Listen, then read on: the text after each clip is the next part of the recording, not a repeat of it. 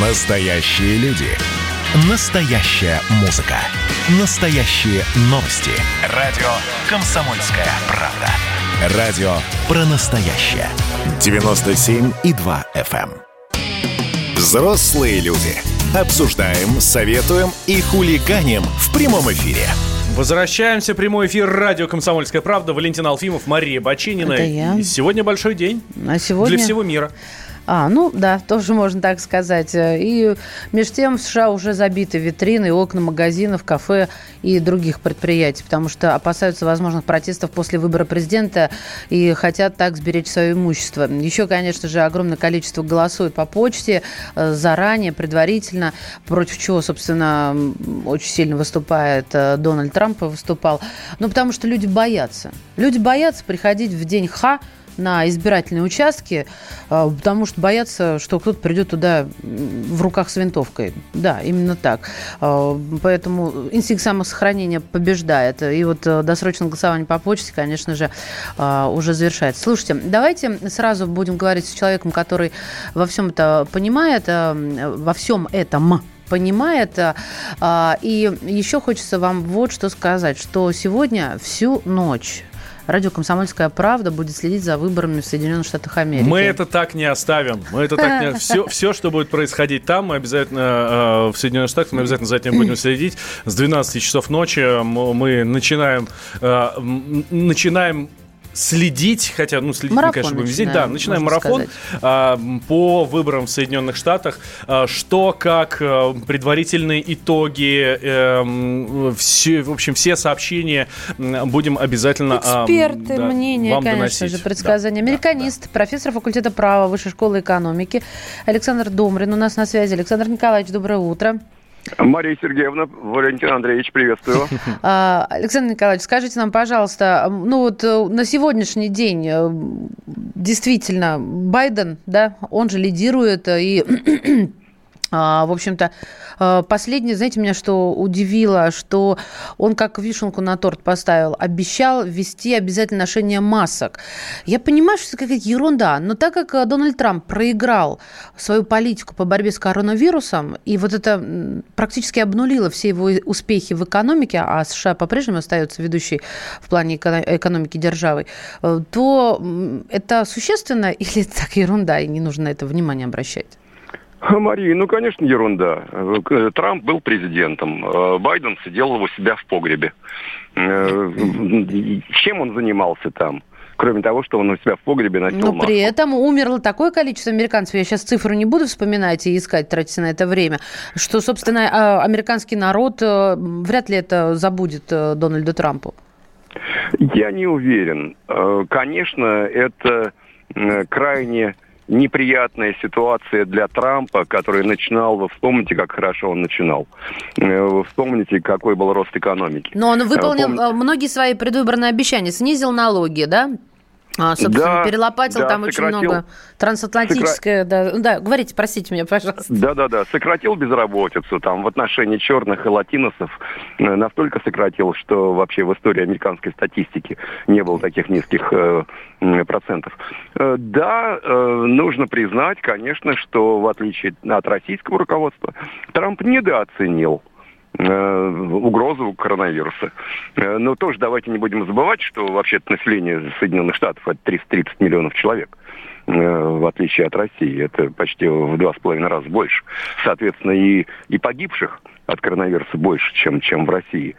Это Э, логично, вот. да. Но скажите мне, пожалуйста, американский народ тогда почему лидирует Байден? Потому что действительно человек вы- э, выполнил предвыборное обещание. Человек э, поднял экономику на уровень, на котором она не была никогда, насколько я помню. Э, почему тогда у нас Байден лидирует? А, Мария Сергеевна, не читайте по утрам Нью-Йорк Таймс. Не буду. Да, э, да, и не, не- не слушайте американских социологов.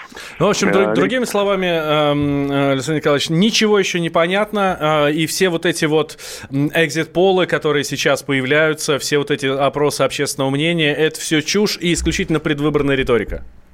Э, Валентин Андреевич, э, американская социология партийная.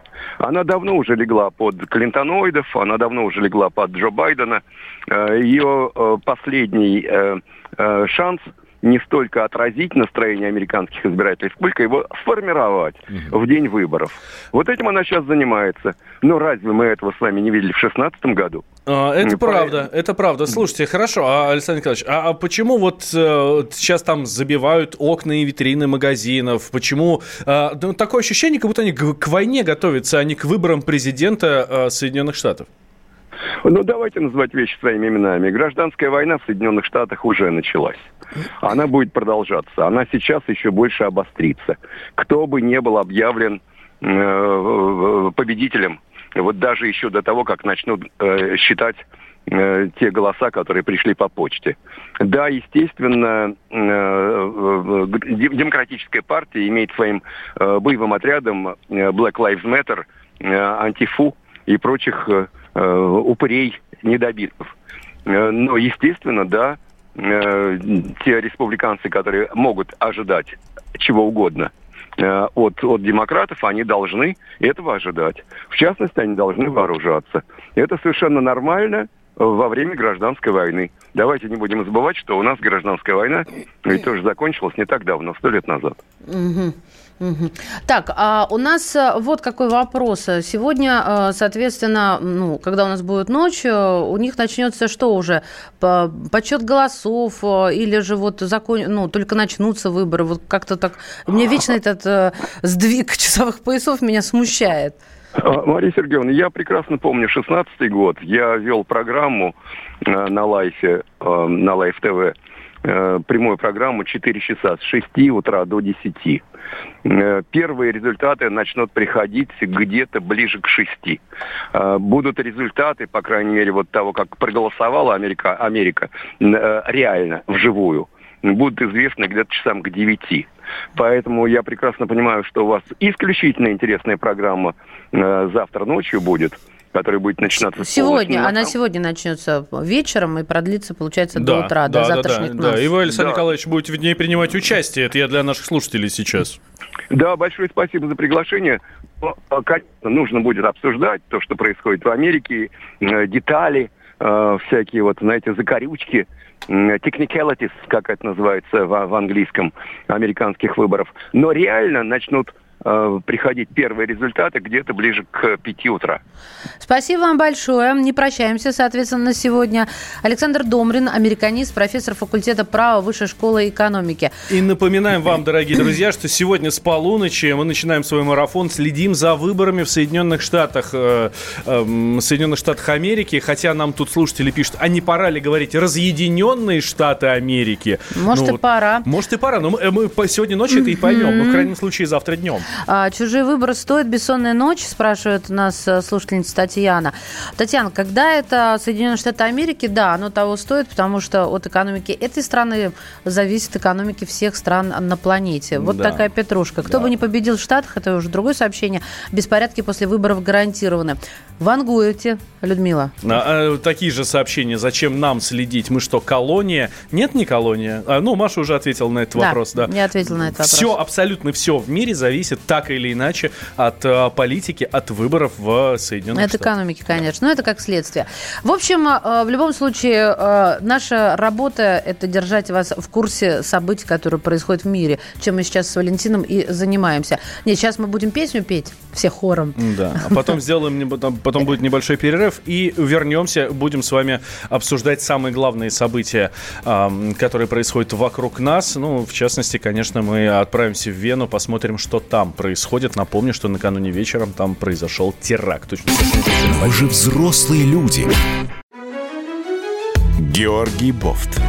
Политолог, журналист, магистр Колумбийского университета, обладатель премии «Золотое перо России» и ведущий радио «Комсомольская правда». Авторскую программу Георгия Георгиевича «Бофт знает». Слушайте каждый четверг в 17.00 по московскому времени. А что такое деньги по сравнению с большой геополитикой? Мы денег тут не считаем. Взрослые люди. Обсуждаем, советуем и хулиганим в прямом эфире. Возвращаемся здесь в студии Мария Бочинина и Валентин Алфимов. Да, здравствуйте. Давайте по последним а, событиям. А, по меньшей мере трое погибших и 16 пострадавших. Что известно о террористическом акте в столице Австрии в Вене. Злоумышленник был ликвидирован. А, один террорист совершил нападение на мирных жителей. Это как минимум. И он был ликвидирован. Личность установлена. Это официальное заявление министра внутренних дел Австрии. Еще раз подожди. Был как он был как один? минимум, давай, я сейчас повторю, я понимаю, я сложную речевую конструкцию составила. Как минимум, один террорист совершил нападение на мирных жителей в центре Вены. Ну, там по видео понятно, что их дофига. Вот, в я разных не точках виновата. города в одном и том же. Обращайся это, это Карлу не тебе сейчас. Это, это сейчас, это действительно, это Карлу Нехаммеру, который говорит, ну как минимум один он был. Перевод. А, потому что его личность установлена. Я так полагаю, что он идет по протоколу Министерства внутренних дел. Ну, то есть такие юридические какие-то издержки. Это абсолютно травоядный, непонятный протокол. Возможно. Но наша с тобой задача перевести это на доступный. Нападавший был сторонником исламского государства, организация, запрещенная в России, и ведется поиск его возможных пособников. А, да, что еще о, говорит Дже Карл Нихаммер? Это э, глава Министерства внутренних дел, да, говорит, что на преступнике был пояс с муляжом взрывчатки, был вооружен он э, винтовкой. Эм, Провели обыск еще в квартире у этого кренделя, которого, собственно, звали, э, ну, террористы, да, вот. Эм, э, квартира по установленного преступника была вскрыта при помощи взрывчатки, сообщает гендиректор полиции общественной безопасности Франц Руф. Вот. А, говорит, была вскрыта при помощи взрывчатки, после чего был произведен обыск. Операция по, ну, по операции еще не прекратилась, потому что идут опросы, идут обыски и, конечно же, поиск. А, но мы с Валентином сейчас за кадром обсуждали видео, вот это страшное видео, которое не для слабонервных, о том, как погибает один человек. И рассуждали о том, как, э, как себя ведет обычный человек, который шел по улице и встретил двух террористов. Звучит, правда, как-то странно. На одном из видео, которое появилось в телеграм-каналах, собственно, улица темная, пустая, темная не, пустая, никого нет. Э, значит, стоит парень возле стены, мимо него проходит один террорист. Э, соответственно, дальше за ним идет второй, и этот парень такой в стену вжимается. Э, я, ну, может, что-то говорил там, может быть, что-то не говорил. Вот. Ну, соответственно, террорист просто берет, не стреляет, ну, парень умирает. У нас на связи ветеран группы спецназначения Вымпел, э, участник более 450 боевых операций, в том числе по освобождению заложников, эксперт Национального антитеррористического комитета Валерий Киселев. Валерий Юрьевич, здравствуйте. Здравствуйте, Валерий Юрьевич. Да, здравствуйте, здравствуйте. Валерий Юрьевич, вот а, в, в ключе того, что мы обсуждали с Валей, а, хочется у вас вот что спросить. А возможно ли в настоящее время, вот в, во времена, когда на неделе по два террористических, по нескольку, по, больше, чем два, я имел в виду по странам так распределила, но, в общем, по несколько террористических актов случается в разных точках планеты, в разных точках Европы, как-то а, обезопасить города. Вот это возможно или такое не предсказ... нельзя предсказать и, и всегда будут жертвы? Но, на мой взгляд, конечно, возможно, если мы изменим свое отношение Э, к тому, что происходит.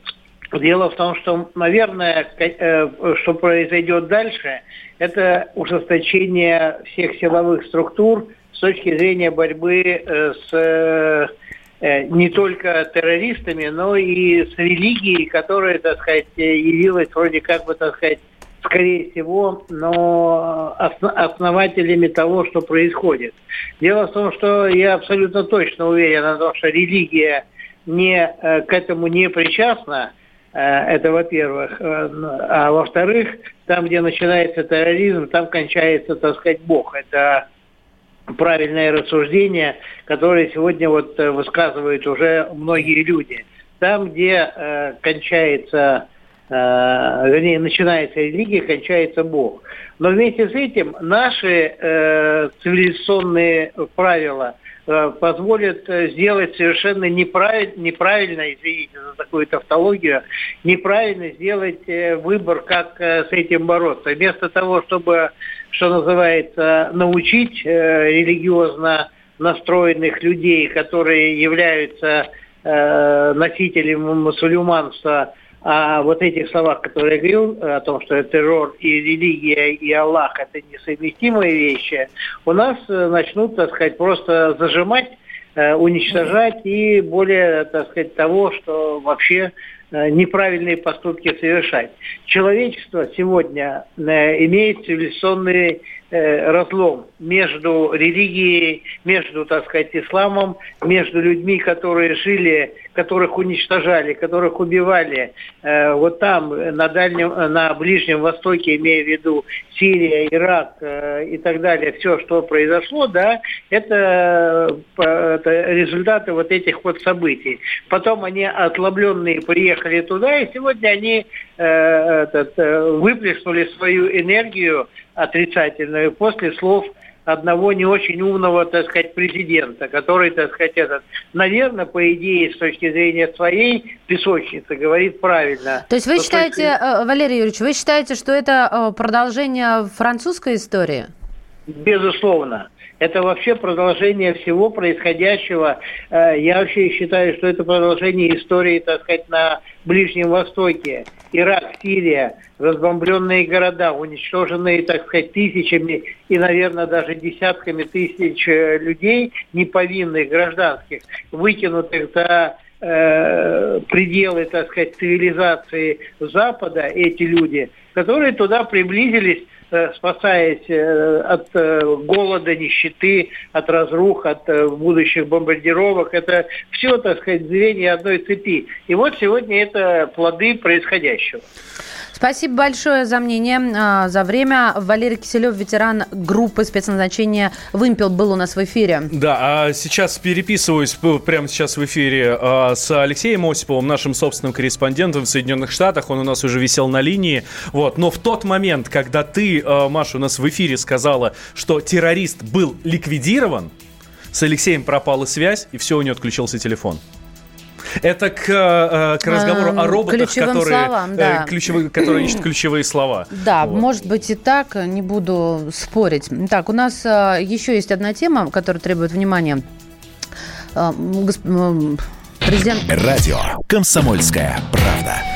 Тут, тут Окей, лучше поздно, чем никогда. Тут Владимир Путин провел совещание по космосу. Э, смотреть там, какие главные заявления. Роскосмос пока не выполнил поручение по созданию сверхтяжелой ракеты. До сих пор не утвердил ряд программ в ракетно-космической сфере. Нужно теперь это сделать в самое ближайшее время. И главные приоритеты российской космической программы – это расширение орбитальной группировки и создание информ... э, инновационных ракет. Хотел сказать информационных, нет, не информационных. А давайте послушаем, что сказал президент э, России Владимир Путин по этому поводу. Роскосмосу было поручено подготовить ряд новых программ, в том числе направленных на разработку ракетного комплекса сверхтяжелого класса, на создание космической группировки в рамках проекта «Сфера», а также на дальнейшее развитие системы ГЛОНАСС.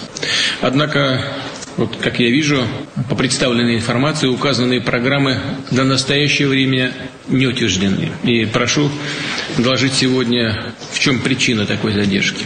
Когда будет окончательно завершено их формирование. Сразу подчеркну, сделать эту работу нужно в самое ближайшее время. Но успеем ли мы сделать эту работу в самое ближайшее время или успеем только написать отчет, который до сих пор не был написан, кстати, программа не была разработана? Давайте спросим у физика-блогера, автора YouTube-канала «Физика» от Побединского, лауреата премии «Просветители Digital». Дмитрий Побединский у нас в эфире. Дмитрий, здравствуйте. Здравствуйте, Дмитрий. Здравствуйте. Слушайте, а у нас мозгов не хватает э, или э, структура очень, ну, я имею в виду научных мозгов, да? Или uh-huh. структура Роскосмоса такая, что прямо неповоротливая совершенно? Что ну, задачи поставлены, вроде как должны выполняться, а не выполняются?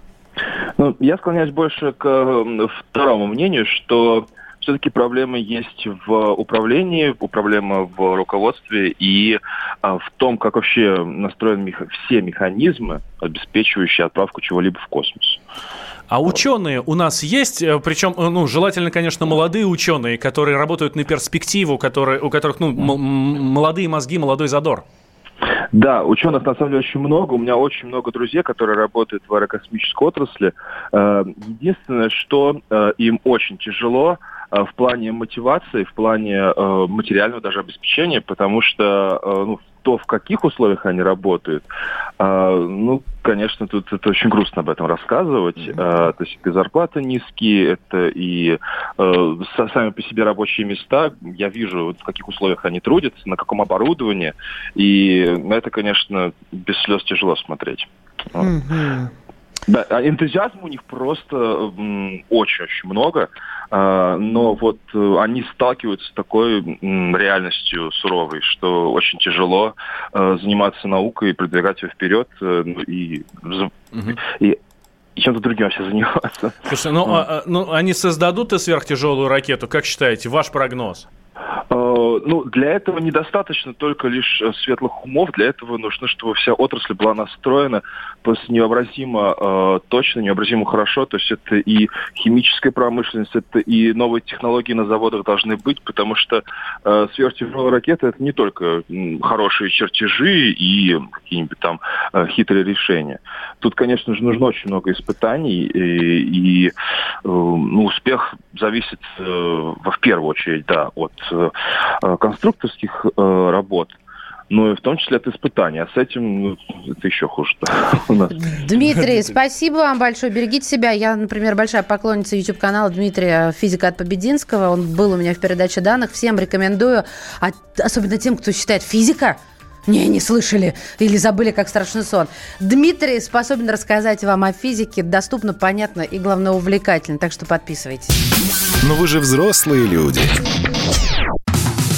Как дела, Россия? Ватсап-страна! Это то, что обсуждается и то, что волнует. Это ваши сообщения в прямом эфире, в том числе и голосовые. Каждый будний день с 11 до 15 часов с Михаилом Антоновым. Эфир открыт для всех. Включайтесь. Радио «Комсомольская правда». Радио про настоящее. Взрослые люди. Обсуждаем, советуем и хулиганим в прямом эфире. Сейчас будет очень тонкая тема, но для начала доброе утро, друзья. Здравствуйте. Здесь Валентин Алфимов, Мария Баченина. Здесь вы вместе с нами Инда Digital. Ой, эм, извините. WhatsApp и Viber 8 967 200 ровно 9702. YouTube канал. Приходите, пишите, слушайте нас в кадре, за кадром. И обязательно поставьте лайк для того, чтобы э, идентифицировался канал как можно быстрее и находился добрыми людьми и добропорядочными слушателями. Да, кстати, Apple подкасты. А, еще хочу вам напомнить о том, что если вы что-то прослушали, не дослушали, хотите переслушать, неважно. Вы обязательно, знаете, тоже поставьте лайк и пишите комментарии. Мы любим читать ваши комментарии и прислушиваемся к ним. Так, что у нас за тема? А тема следующая. В России а, у нас тут э, законопроект э, был, был предложен о том, чтобы изымать детей из семьи в течение суток. Сейчас этот срок сильно больше, вот, но тут в течение суток. И в правительстве поддержали этот законопроект. Давай я добавлю. В настоящее время решение об изъятии ребенка принимается после соответствующего акта органа исполнительной власти субъекта России, либо главы муниципального образования. А, и приводит зачастую к произвольному вмешательству в дела семьи, нередко. Но закон поддерживает правительство, и, правда, общественная палата призывает не торопиться с принятием документа. Понимаете, в чем дело? Тут, э, с одной стороны, ребенок в опасности. Какие к черту проволочки. Его надо забирать, потому что его жизни угрожает опасность. 24 часа и то много.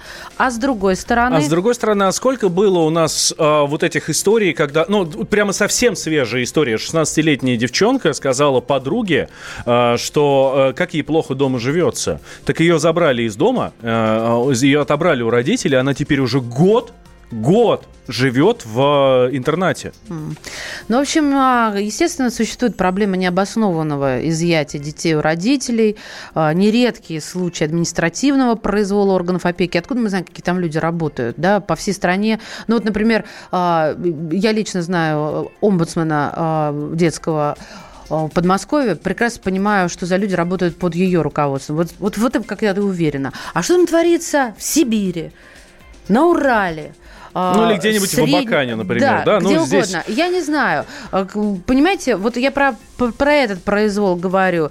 И рискованная инициатива, я не знаю.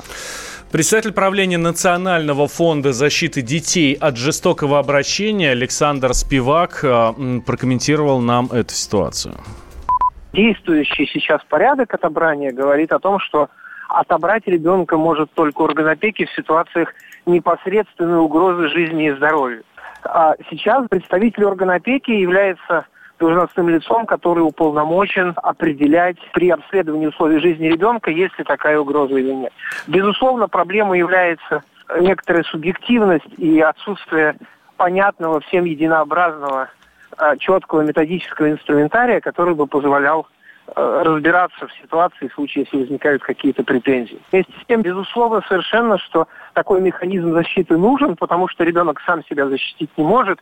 Если случается так, что родитель или член семьи является источником по какой-то причине этой угрозы, а другого варианта действий просто в природе не существует.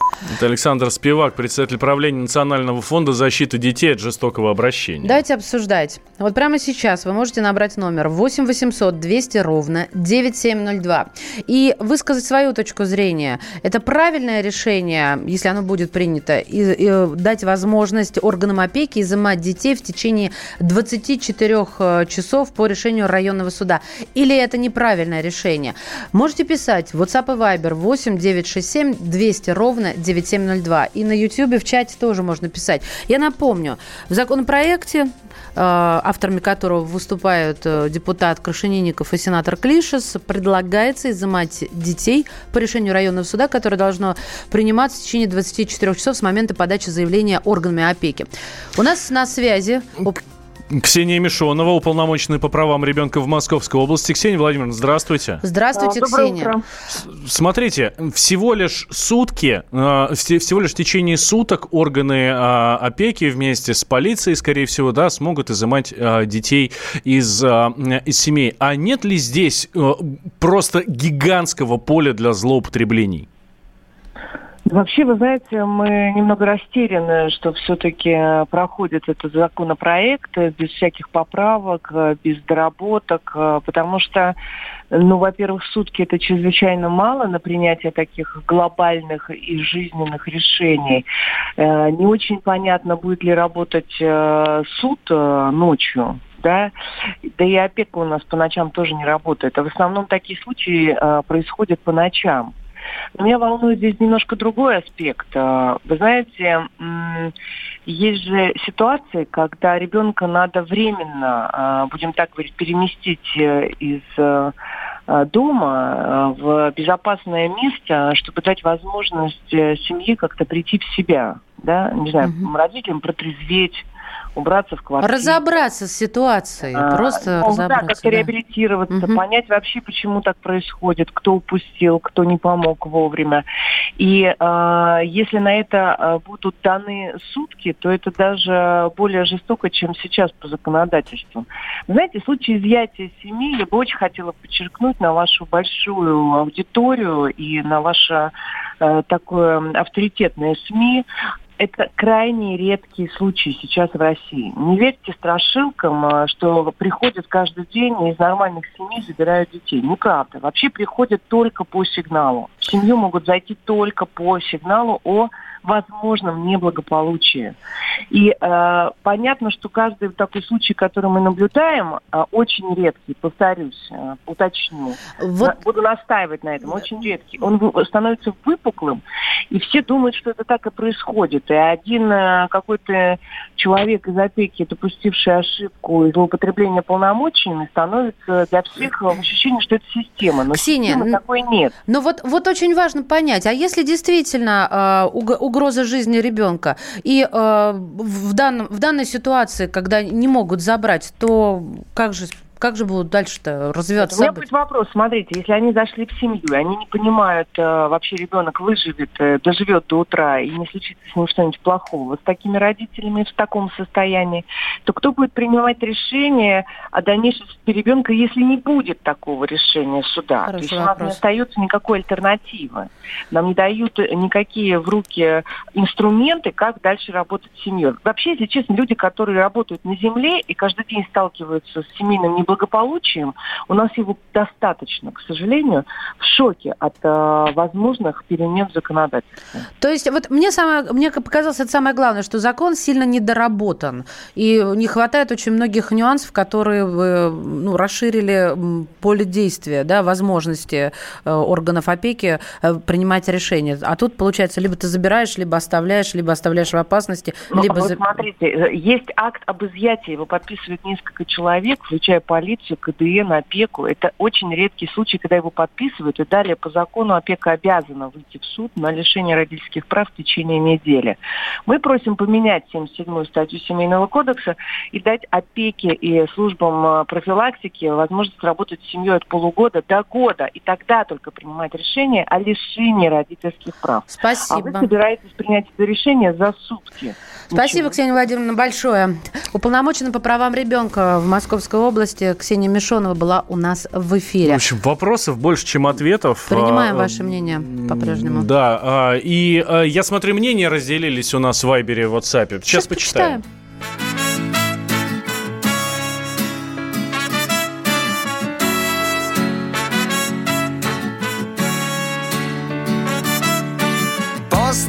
лица начинают садиться В зале постепенно гаснет свет На школьной сцене мои мечты могут сбыться.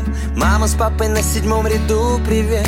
Я помню, мечтал, что на утро в киношку Мы вместе за руку пошли.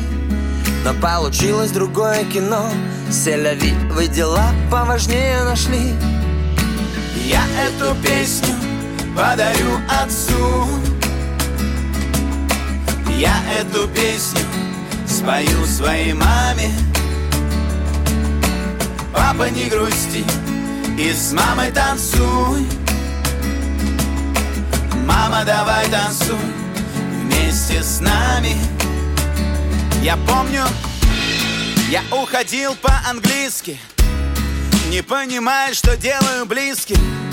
Если жажда, то виски И если падать, то низко. Хочу из детства запомнить места Хочу как минимум лет до ста Так редко говорю это вам. Спасибо, пап, мам. Я эту песню подарю отцу. Я эту песню спою своей маме. Папа, не грусти и с мамой танцуй. Мама, давай танцуй вместе с нами Я эту песню подарю отцу. Я эту песню спою своей маме. Папа, не грусти и с мамой танцуй. Мама, давай танцуй вместе с нами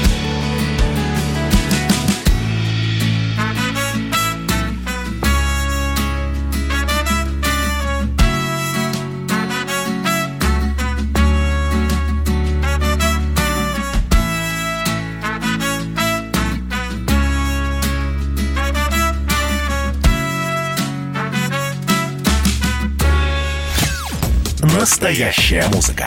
На радио «Комсомольская правда». Коридоры власти.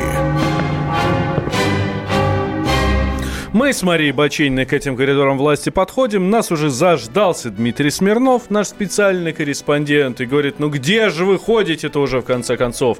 Пора, пора. Дима, привет. Путь дорогу. Дмитрий. Мое да, почтение. Доброе, доброе утро. Я заслушался, как ты поешь. Я, я тебе могу диск записать. Для тебя, прям ты же знаешь.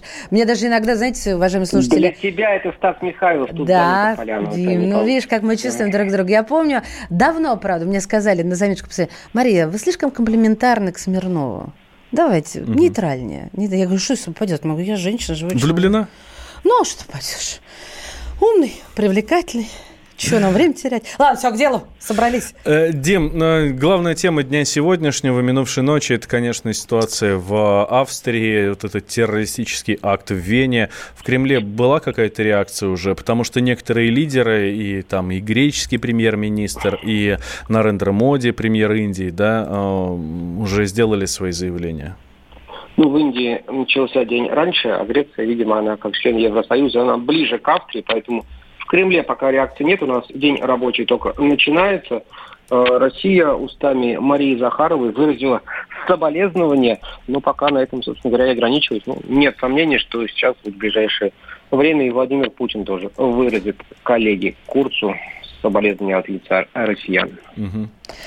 Так, у меня следующий вопрос. Э, господин Рогозин, да? Э, вот, ну, мы уже это, об этом говорили, как говорится, освещали. Э, скажи, пожалуйста, когда президент вот высказывает такое, что прошу в короткие сроки, ну, по тексту такой, ребят, я же говорил, вы что, не услышали? Ну это же уже было. Вы где? Проснитесь. Это правильная моя трактовка? Или здесь просто все так ровно, спокойно, ну, как обычно э, Владимир Владимирович и разговаривает? Нет, правильная трактовка. Он редко, ну, реально, действительно редко выносит на публику критику. Отчитывание, да, такие? Делать, да, приватно. Вот. И то, что вчера было произнесено в адрес Роскосмоса, потому что программы, которые были а, заявлены, они не началась их даже разработка. Вот, это, конечно, такой случай из ряда вон, в общем-то, выходящий. Там другое дело, что Рогозин после этого совещания, уже после закрытой части, там у себя написал, что это не мы, это не мы, это мы все представили еще в августе, правительство это они тянут. Вот, ну вот в ближайшее время, видимо, разберутся. Он уже, уже, Дима, извини, перебила тебя, он уже уверен, что программы создания сверхтяжелой ракеты и спутники группировки «Сфера» будут приняты до конца года, после прошедшего в понедельник совещания по ракетно-космической промышленности президента РФ Владимира Путина. Да, вот примерно Все так это звучит. сразу и Да, волшебный пендель. Как же меня это бесит, что пока до президента не дойдет, никто не очнется в сонном царстве. Слушай, ну тут вот а, мы только что разговаривали с физиком, а, и такая, а, такое мнение прозвучало, что умы есть, таланты есть, а условий нет для работы. Вот об этом президент э, знает ли, может, упоминал? Может быть, говорил вчера на совещании да. с Рогозиным? Ну, слушайте, там насчет условий нет так тоже, наверное, нельзя ставить э, вопрос, потому что непонятно, где что пробьется, зависит от множества факторов, но как раз создание этих условий для работы и возвращения, в частности, там, ученых в страну, это одна из главных задач.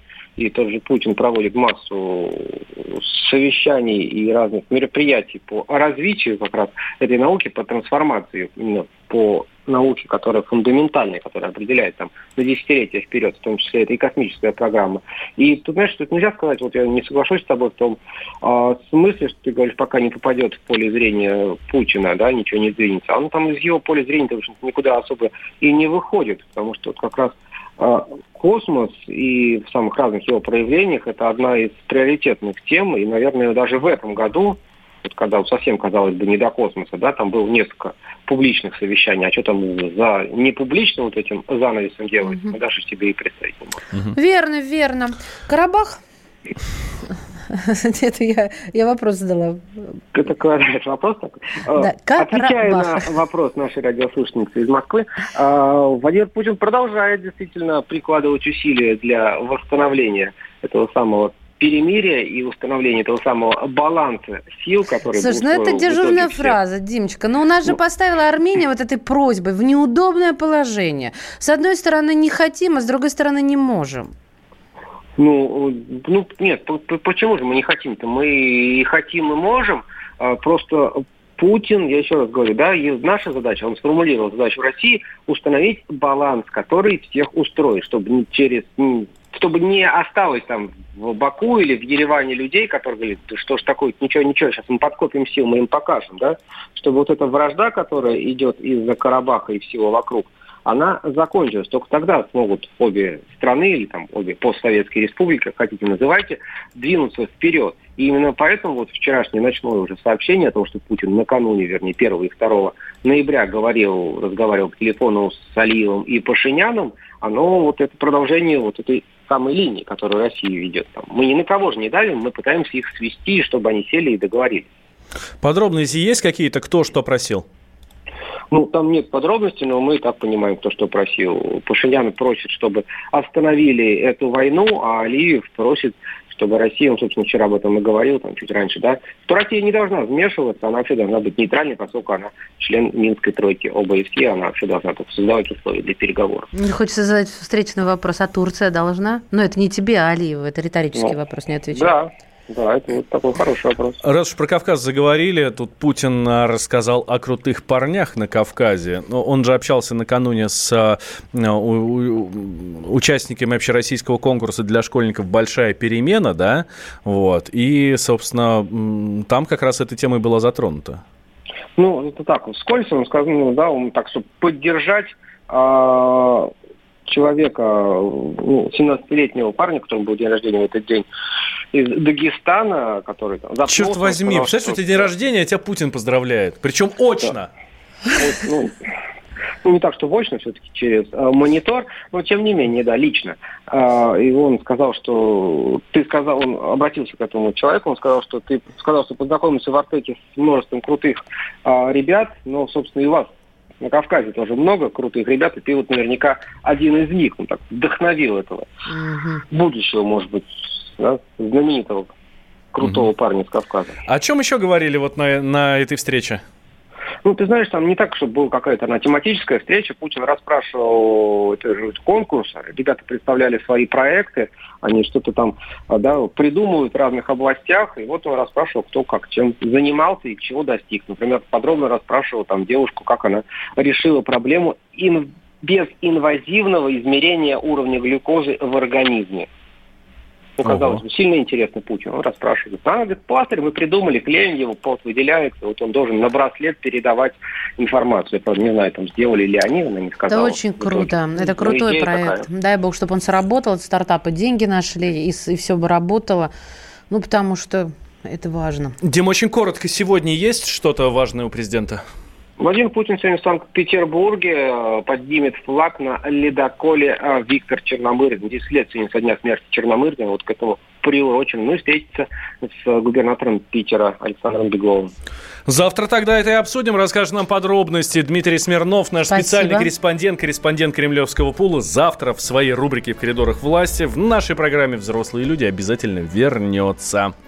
Да, я, я планирую сегодня вечерком еще в эфире да, побыть. Напоминаем вам, что у нас сегодня ночью большой марафон по выборам в Соединенных Штатах вместе с экспертами, вместе с нашими корреспондентами, вместе с местными жителями, э, с американцами, которые изнутри смотрят на всю эту ситуацию. Так что не пропустите. Будет круто. И в течение дня тоже много всего интересного. А мы с Машей вернемся завтра. Пока.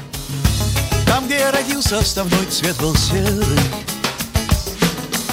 Солнце было не отличить от луны. Куда бы я ни шел, я всегда шел на север. Потому что там нет и не было придумано другой стороны.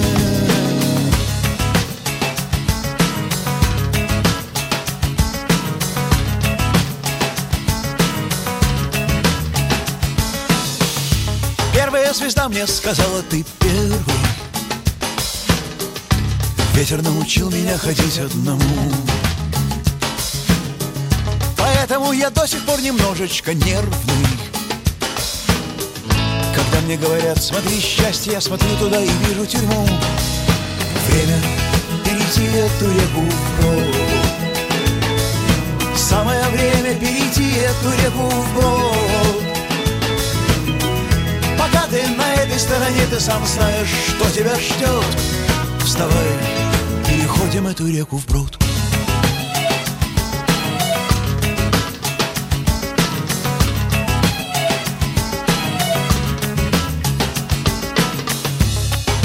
родился, каждый знал Колю. Коля был нам лучший товарищ и друг. Коля научил пить вино, вино заменило мне волю. И я шновый стебель заменил, компас и спасательный круг. В воскресенье утром нам опять идти в. И нас благословят размножаться во мгле. Нежность воды надежней всего, что я знаю. Но инженеры моего тела велели мне ходить по земле. Время перейти эту реку вброд. Самое время перейти эту реку вброд. Если хочешь сказать мне слово, попытайся использовать рот. Вставай, переходим эту реку вброд.